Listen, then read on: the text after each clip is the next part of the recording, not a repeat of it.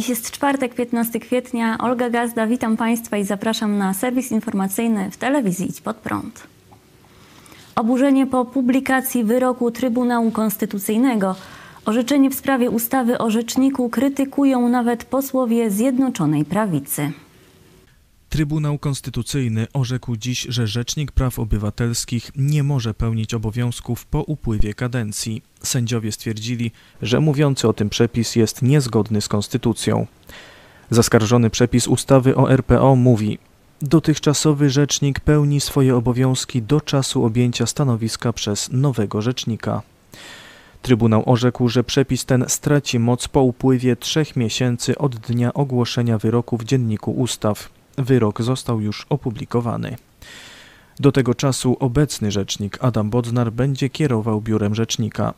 Kadencja Bodnara upłynęła 9 września. Parlament nie wybrał jednak do tej pory jego następcy. Żaden z kandydatów wskazanych przez większość sejmową nie zyskał aprobaty Senatu. Dziś Sejm ma ponownie zająć się wyborem nowego rzecznika. Co jeśli nie uda się tego dokonać przez trzy miesiące? Marek Ast, jeden z posłów PiS, którzy zaskarżyli przepis o RPO, wyraził nadzieję, że Sejm dostosuje prawo. Mam nadzieję, że Sejm dokona nowelizacji ustawy i stworzy taką sytuację, w której będziemy mieli osobę tymczasowo pełniącą funkcję RPO, powiedział Ast w polskim radiu.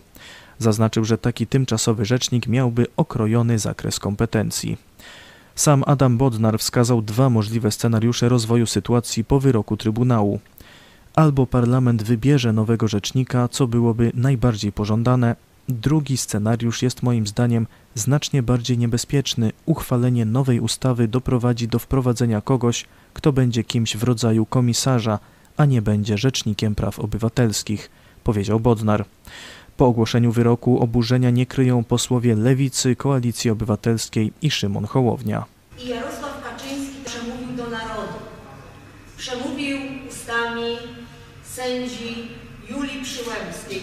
Przemówił i powiedział: Ludzie, Polacy, albo będziecie mieć takiego rzecznika praw obywatelskich, jakiego wybiorę wam ja i PiS, albo nie będziecie go mieć w ogóle. Demokratyczne państwo prawa w Polsce e, legło w gruzach. Polki i Polacy tracą z tym orzeczeniem możliwość składania skarg na ochronę swoich praw i wolności obywatelskich. Jesteśmy świadkami kolejnego pseudoorzeczenia pseudo-Trybunału Konstytucyjnego, które godzi w elementarne prawa obywatelskie. Polscy obywatele zostaną za jakiś czas pozbawieni niezależnego rzecznika praw obywatelskich. Ten pseudowyrok nie opiera się na przepisach konstytucji. On się opiera na oczekiwaniach partii rządzącej. Ten dzisiejszy wyrok też jest oszustwem konstytucyjnym i nie mamy co do tego żadnych wątpliwości. że to orzeczenie ma tylko i wyłącznie wymiar polityczny. I tylko i wyłącznie w takich kategoriach powinno być traktowane. Nie ma w tym ani logiki konstytucyjnej, ani logiki ustrojowej, ani żadnej innej. PiS dzisiaj wziął się za rozwiązywanie pałką i siekierą problemu, który sam stworzył. Postępowanie Trybunału skrytykował też w Idź Pod Prąd na żywo poseł Porozumienia Andrzej Sośnierz. Myślę, że, że, że Trybunał traci wiarygodność. To niedobrze, bo w naszym państwie już nic za chwilę nie będzie y, miało autorytetu. Ten, ten wyrok y, no, wskazywałby, że właśnie no co, y, no, że, że nie może być rzecznik i co w takiej sytuacji? Nie ma rzecznika. Jeśli są nawet y, niedopowiedzenia y, w prawie, no to nie można przerywać ciągłości funkcjonowania państwa. Nowy rzecznik nie jest wy- wybrany, więc, więc no ktoś musi tą funkcję sprawować. Już, już chyba z pewnością gorszym byłoby wybranie jakiegoś komisarza na czas przejściowy, który w ogóle nie miałby w tym momencie umocowania y, w, w Konstytucji. Trybunał y, czasem wydaje się też iść za, za aktualnymi potrzebami formacji rządzącej. Pastor Paweł Chojecki zwrócił uwagę na poważny skutek postępowania władzy w sprawie Rzecznika Praw Obywatelskich, jakim jest pogłębianie podziałów w społeczeństwie. Jest konstytucja i ona wszystkich, e, że tak powiem, niuansów i podprzypadków nie rozstrzygnie, dlatego jest pewna praktyka rządzenia. I tu właśnie ta praktyka rządzenia, zresztą nie pierwszy raz, była taka, że właśnie no, czeka się, aż przyjdzie następca, żeby była ciągłość sprawowania urzędu. Nie? Także to nagle tutaj PiS stało się takim purystą konstytucyjnym. Myślę, że jest to faryzejski puryzm, ale chciałem pokazać jeszcze groźniejszą sprawę, czy jeszcze można powiedzieć, jakby to powiedzieć, głębszy problem. Zobaczcie, że w tym momencie Polska dzieli się znowu na dwa obozy. Pierwsi krzyczą e, tam e, tylko PiS i tu Bodnar zły, tam pochodzi z tego poprzedniego rozdania, e, Jarek prowadź i wodzu i, i tak dalej. No a druga część mówi murem za Bodnarem, chyba taka akcja e, teraz jest e, w mediach społecznościowych. Znowu mamy podział mniej więcej 50 na 50. Jarosław Kaczyński nie jest tu jedynym winowajcą, ale on jest, można powiedzieć, tym grabarzem, który kończy taką Polskę, która wyrastała gdzieś jeszcze z tych protestów solidarnościowych, że ona chciała razem dokonać, Polacy chcieli razem dokonać jakichś e, zmian ustrojowych, wybić się na niepodległość, wyrwać się z, z moskiewskiego jarzma, że to mniej więcej łączyło Polaków Polaków. Nie? Mieliśmy takie, takie spoiwo kierunku. A to, co teraz mamy, to jest 50 na 50. Jedni chcą w jedną stronę, drudzy w drugą stronę. I opozycja, ta związana z Platformą, i PiS pod wodzą Kaczyńskiego cieszą się z tego, że udało się Polakom, Polaków spolaryzować wobec, można powiedzieć, sztucznego podziału. Nie wobec rzeczywistych, wartości, czy rzeczywistych pytań, przed którymi powinna Polska stanąć, tylko czy ktoś lubi Kaczyńskiego, czy ktoś lubi, no i teraz tu trochę problem, bo na opozycji nie ma lidera, ale czy nie lubi Kaczyńskiego. No to, to taki jest podział, nie? Czyli zobaczcie, podział jest, można powiedzieć, mało istotny, jeśli chodzi o funkcjonowanie państwa, bo to nie jest podział z powodu wartości. To jest podział e, z powodu propagandy, tak bym powiedział, i sprytnego, e, soc, mani, sprytnej socmanipulacji społecznej. Atak na profesora Maksymowicza to może być prowokacja z wykorzystaniem politycznych haków, stwierdzili goście dzisiejszego Idź pod prąd na żywo. Poseł porozumienia odszedł wczoraj z klubu PiS po oskarżeniach ze strony Ministerstwa Zdrowia. Profesor Maksymowicz dał się poznać jako krytyk działań rządu w sprawie epidemii.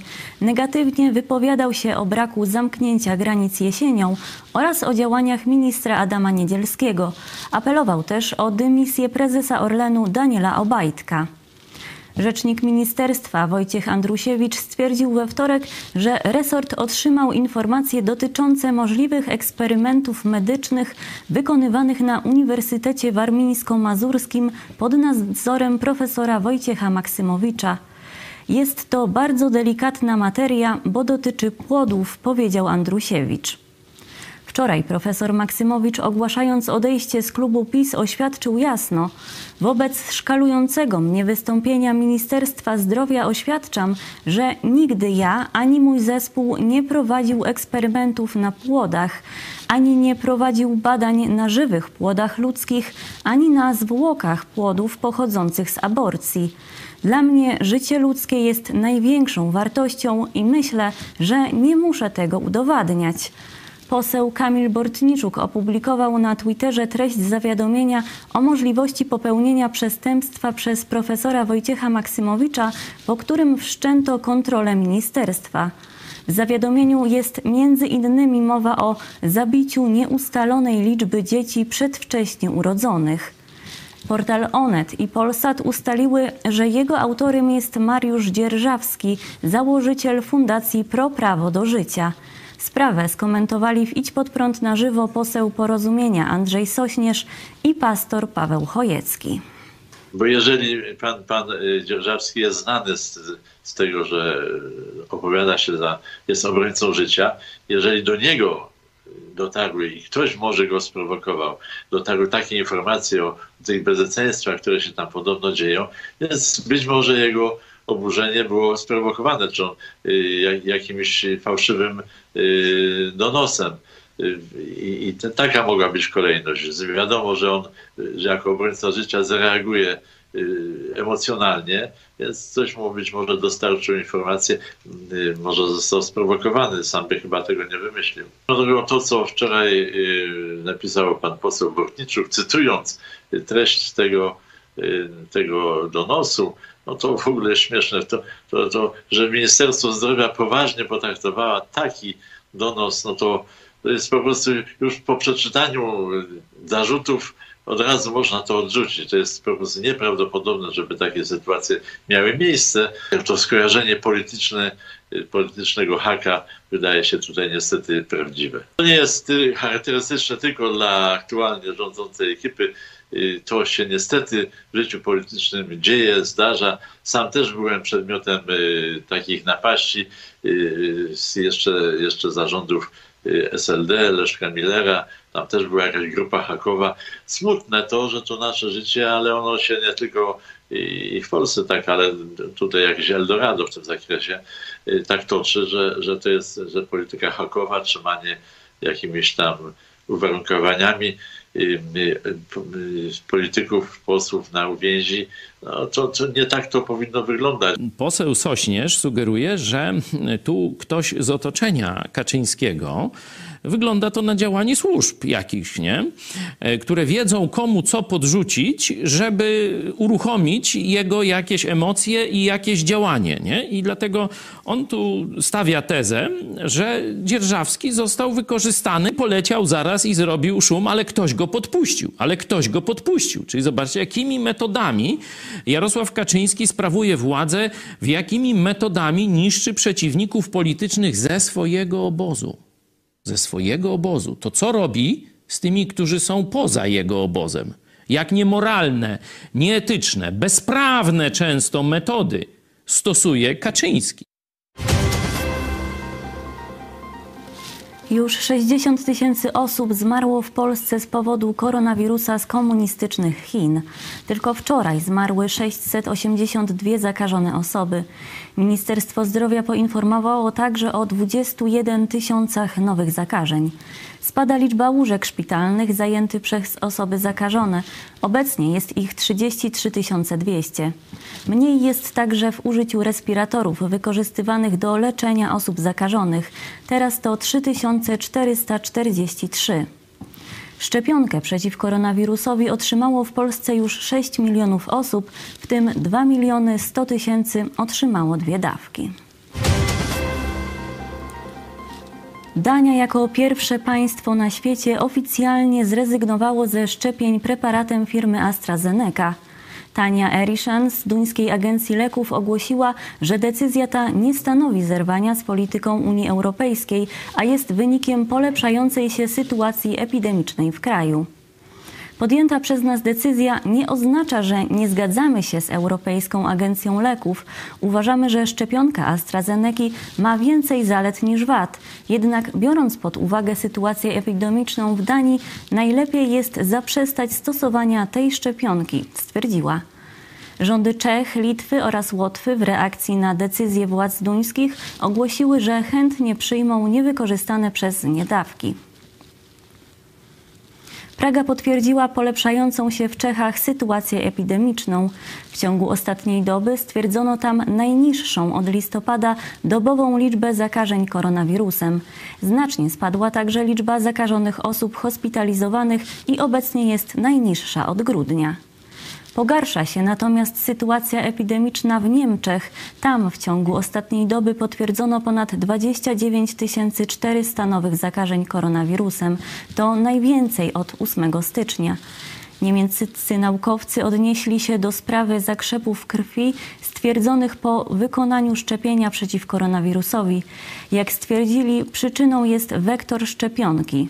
Badacze przeanalizowali funkcjonujące na podobnej zasadzie szczepionki firm AstraZeneca i Johnson Johnson. Po przeprowadzeniu badań Johannes Oldenburg z Uniwersyteckiego Szpitala w Bonn powiedział, Fakt, że obie szczepionki oparte są na tej samej zasadzie i powodują te same problemy, przemawia według mnie za tym, że przyczyną jest ten sam wektor. Jest sam wektor. Jak wyjaśnił, w obu preparatach jako tak zwany wektor używany jest nieszkodliwy zazwyczaj adenowirus, a jego funkcją w szczepionce jest rozprowadzanie jej po organizmie. Coraz gorszą sytuację epidemiczną obserwuje się także w Indiach, gdzie od kilku dni codziennie pada nowy rekord oficjalnie stwierdzonych zakażeń koronawirusem.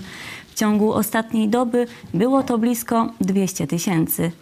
Pomimo tragicznej sytuacji, miliony mieszkańców Indii wzięło udział w religijnym święcie, podczas którego mają miejsce rytualne kąpiele w Gangesie. Tylko w ciągu dwóch dni wśród pielgrzymujących stwierdzono kilkaset osób zakażonych.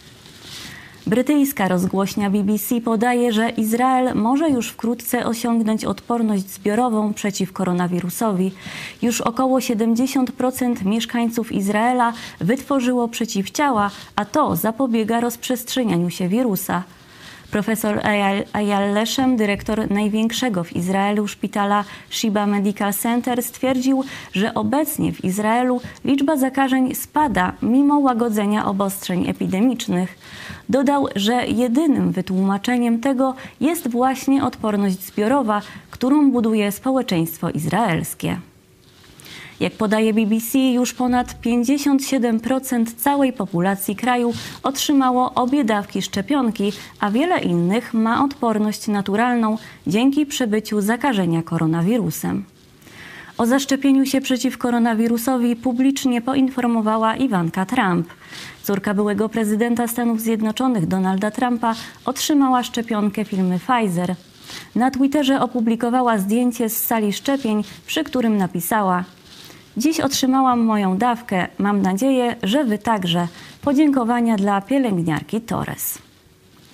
Z powodu epidemii przełożone już raz Igrzyska Olimpijskie w Japonii mogą się w tym roku nie odbyć. Sekretarz generalny rządzącej partii liberalno-demokratycznej ogłosił, że władze japońskie prawdopodobnie odwołają Igrzyska, jeśli sytuacja pandemiczna pogorszy się. Obecnie rozpoczęcie igrzysk zaplanowane jest na 23 lipca. Stany Zjednoczone i Niemcy wzywają Rosję do wycofania się z granicy z Ukrainą. Prezydent Stanów Zjednoczonych Joe Biden i kanclerz Niemiec Angela Merkel zaapelowali wczoraj do Władimira Putina o wycofanie wojsk rosyjskich z granicy z Ukrainą. Biały Dom poinformował, że Joe Biden i Angela Merkel odbyli rozmowę telefoniczną, której głównym tematem było złagodzenie sytuacji na granicy ukraińsko-rosyjskiej. Przywódcy wyrazili zaniepokojenie gromadzeniem się wojsk rosyjskich na granicy z Ukrainą i na okupowanym Krymie oraz potwierdzili swoje poparcie dla suwerenności i integralności Ukrainy. Czytamy w oświadczeniu Białego Domu sprawie wypowiedziała się także niemiecka minister obrony, która stwierdziła, że Rosja dopuszcza się prowokacyjnych działań wobec Ukrainy. Jak zapewniła, zrobimy wszystko, aby sprawy nie uległy pogorszeniu. Poseł Jabłoński, wiceminister spraw zagranicznych w rozmowie z Radiem Wnet stwierdził, że działania Moskwy mają na celu poprawę pozycji Rosji na świecie. W eskalacji konfliktu z Ukrainą prawdopodobnie chodzi Rosji o pogorszenie sytuacji tymczasowej, żeby następnie powrócić do poprzedniego stanu, również nieakceptowanego, by został uznany za normalny. Powiedział Jabłoński i dodał, że wariantu wojennego nie można wykluczyć. Pozew przeciw budowie Nord Stream 2. Niemiecka organizacja ekologiczna Deutsche Umwelthilfe założyła skargę do sądu administracyjnego w Hamburgu mm, przeciw dalszej budowie gazociągu Nord Stream 2. Organizacja poinformowała, że celem pozwu jest wycofanie przez niemiecki rząd federalny do spraw nawigacji morskiej i hydrografii zezwolenia na pracę nad gazociągiem, który ma zagrażać klimatowi i środowisku. Niemiecka minister obrony ogłosiła, że dalsze losy rurociągu mogą zależeć od zachowania Rosji. Komunistyczny rząd chiński nasilił aresztowania i tortury stosowane wobec chrześcijan i katolików.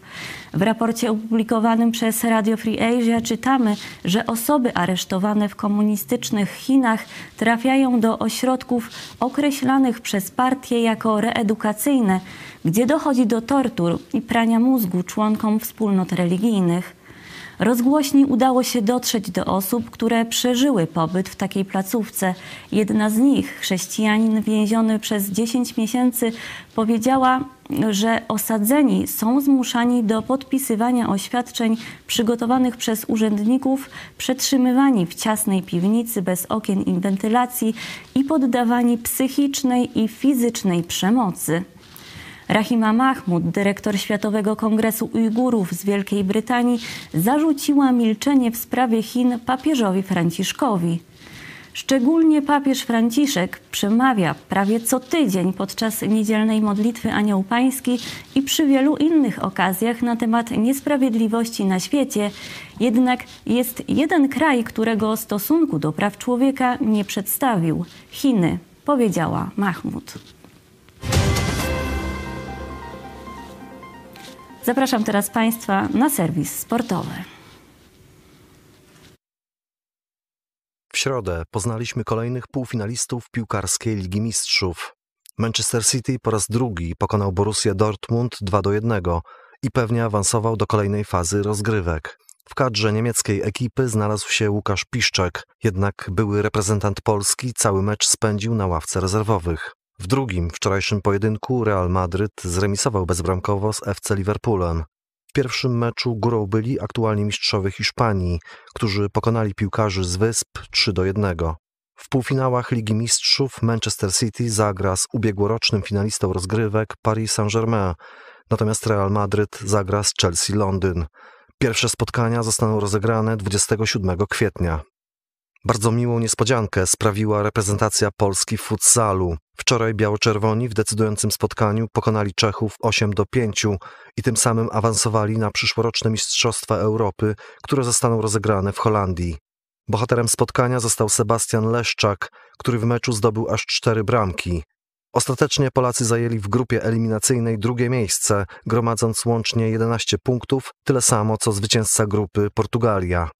Stanisław Aniołkowski zajął trzecie miejsce na mecie czwartego etapu wyścigu dookoła Turcji. Tym samym polski kolarz powtórzył swój wynik z wtorkowego etapu, po którym także stanął na najniższym stopniu podium. Czwartą odsłonę wyścigu ponownie wygrał Brytyjczyk Mark Cavendish. Aniołkowski przesunął się na czwartą pozycję w klasyfikacji generalnej wyścigu. Niespodzianką zakończył się pierwszy finałowy mecz piłkarskiej plus ligi. Aktualni mistrzowie Polski, grupa Azoty Zaksa Kędzierzyn-Koźle, przegrali u siebie z Jastrzębskim Węglem 1 do 3.